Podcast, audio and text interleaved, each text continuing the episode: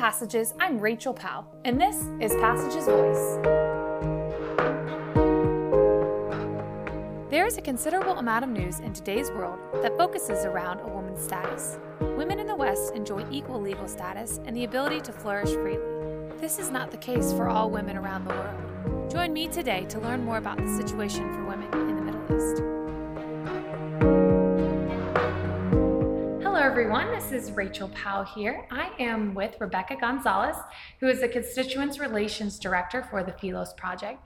Um, Becca is really passionate about the empowerment of women in the Middle East um, and kind of their the plight they're going through, and also developing um, different um, initiatives and things with the Philos Project um, to help those women in the Middle East. But thank you for joining me today, Becca. Thank you so much for having me. Hi everyone.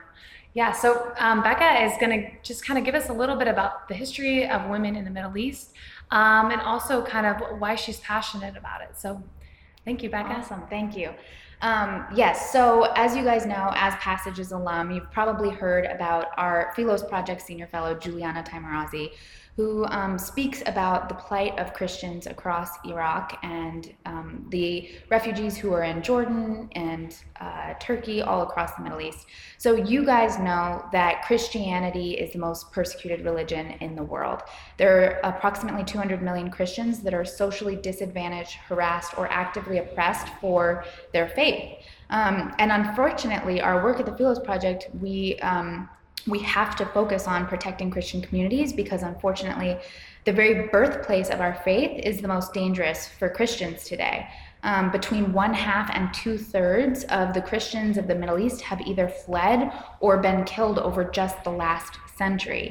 Um, over every couple months, there's a deadly church bombing in Egypt of the Coptic Church. Um, and just another example is in, in the nineteen nineties, there were over one point two million um, Christians in Iraq. Now there are around two hundred seventy-five thousand. Um, so this is clearly an issue um, in the Middle East of persecution of the, our brothers and sisters, the persecuted church.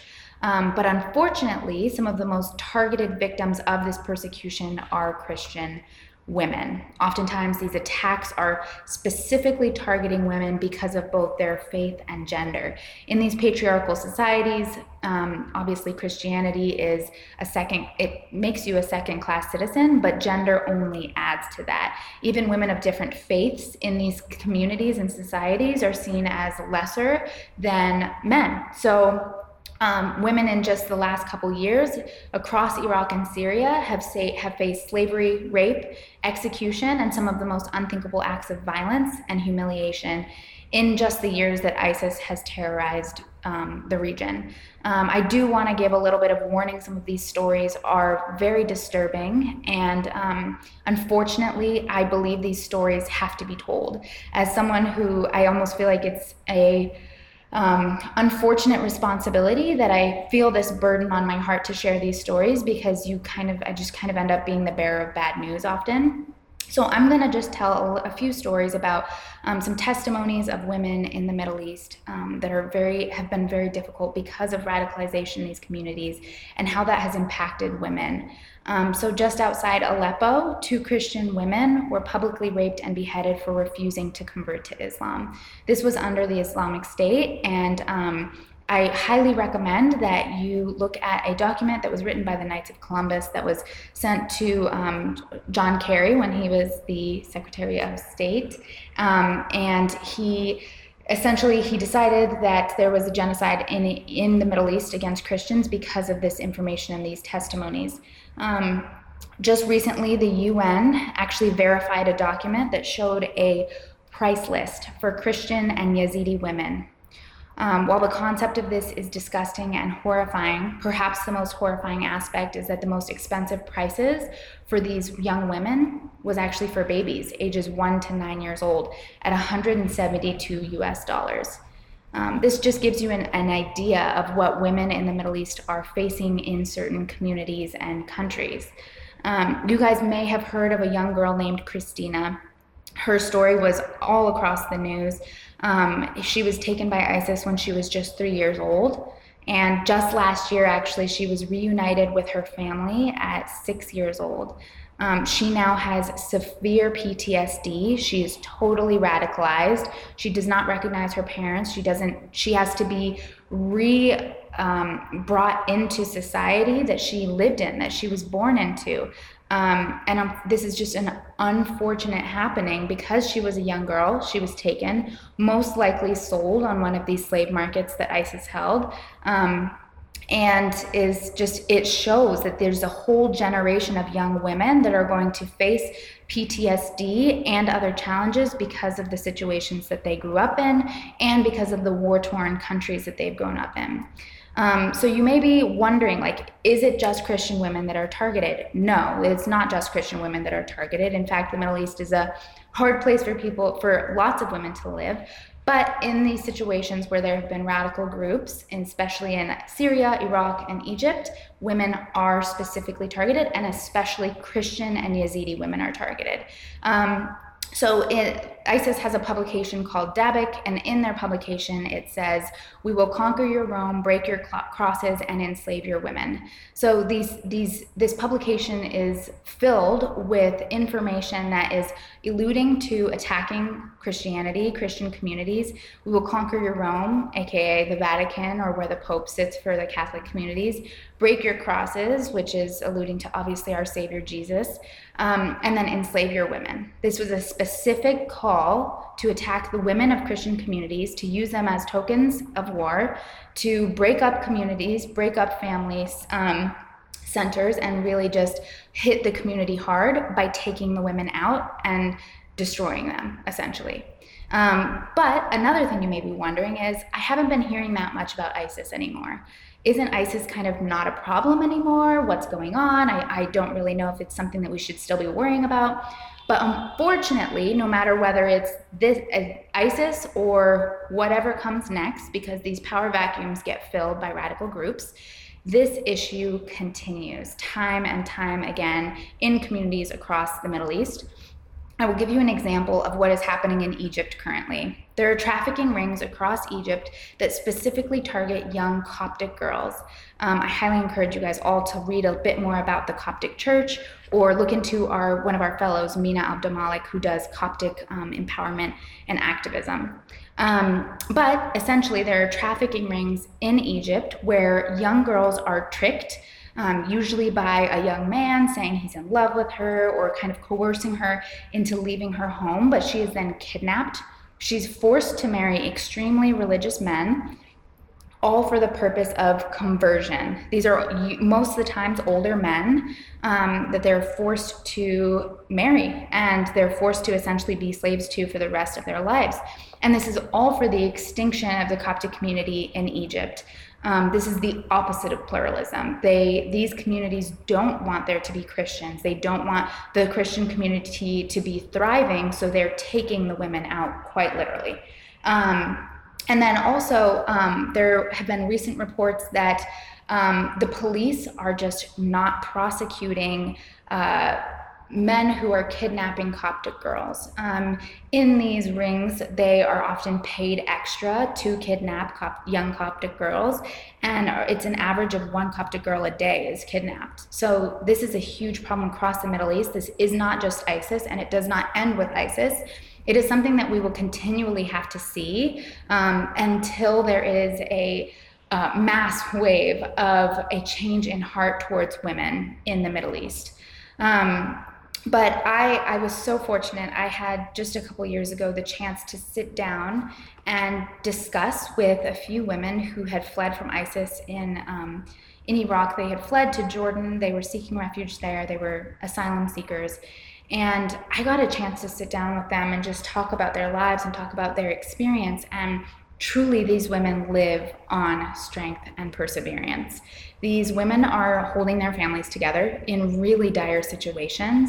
Um, and Rachel can even attest to this because she's been on P L I with us. She's seen these families that are living in these tiny homes with very little resources, without the ability to go out and integrate into their communities, to go to school, to get jobs, to um, be just empowered human beings, not even just women.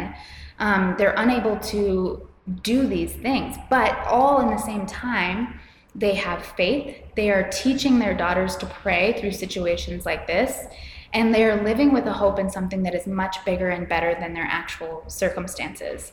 Um, as Americans, we believe that we have so much to teach people in the Middle East, in the East overall.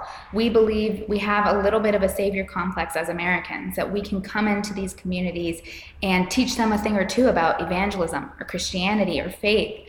Um, and we almost look down on our brothers and sisters in other parts of the world, but they actually have so much more to teach us. I learned way more about my faith than I could ever imagine trying to teach them. In their survival is strength, and in their death is the beautiful witness of their willingness to die for the name of Jesus Christ.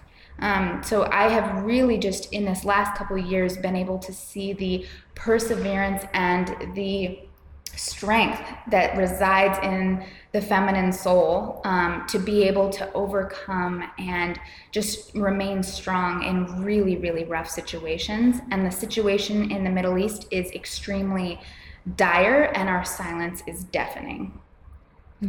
That's that's really important to understand. Um, just with with everything that is going on in the Middle East, sometimes it's easy to overlook minorities and women, um, Um, and all those kind of things. But Becca, knowing knowing these different kinds of things, what can we do? Yeah. What should be our response, um, and, and how can we get involved? That is a great question, and my favorite question, um, because uh, people, I think, often become overwhelmed by the information, mm-hmm.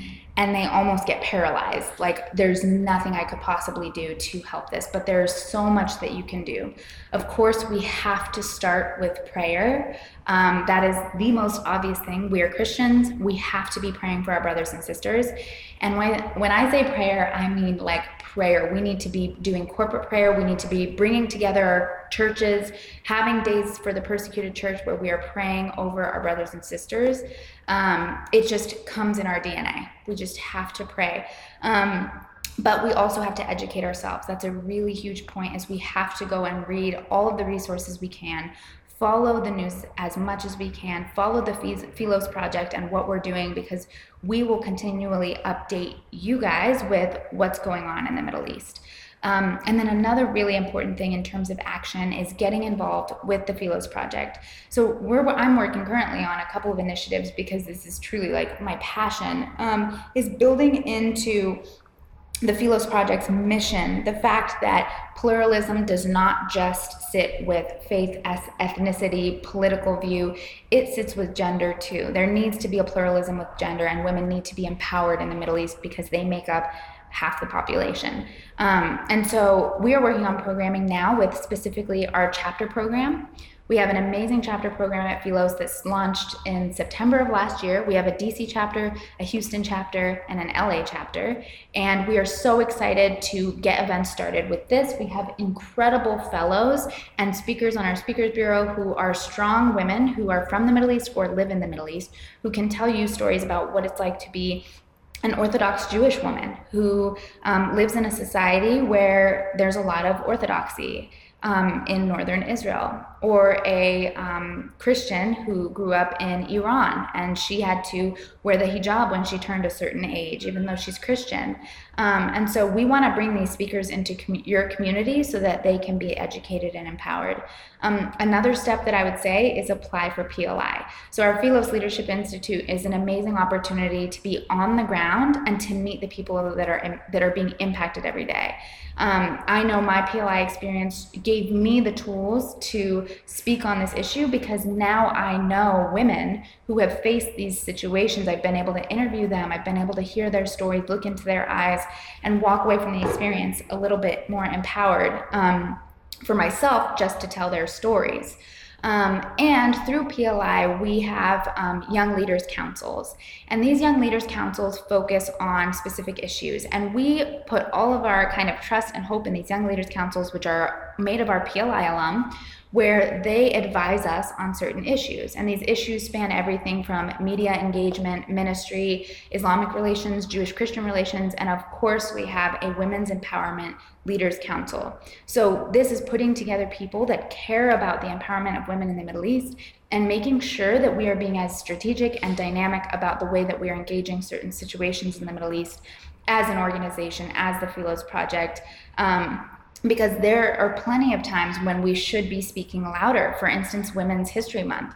Every single day, we want to be hitting the Christian community with facts about women in the Middle East. And we want your guys' help and input and creativity to build stronger women's empowerment programs um, in, in the Middle East and in the U S, so that we're encouraging our Christian female leaders who are in our network to have great jobs, have great careers, be strengthened in their Christian communities, and then be able to advocate for their sisters in the Middle East. That's awesome. That's awesome. Thank you so much for all these different ways that we can be involved, Becca. And thank you so much for joining me today. I know the Philos Project is a great resource for all of our Passages alum, and we're so glad to be partnering with you guys on that. So yeah. Thank you for joining me. Thank you so much for having me, and thank you guys for listening. To learn more about how to get involved, visit passagesisrael.org backslash pulse. From Passages, I'm Rachel Powell. Thank you for listening.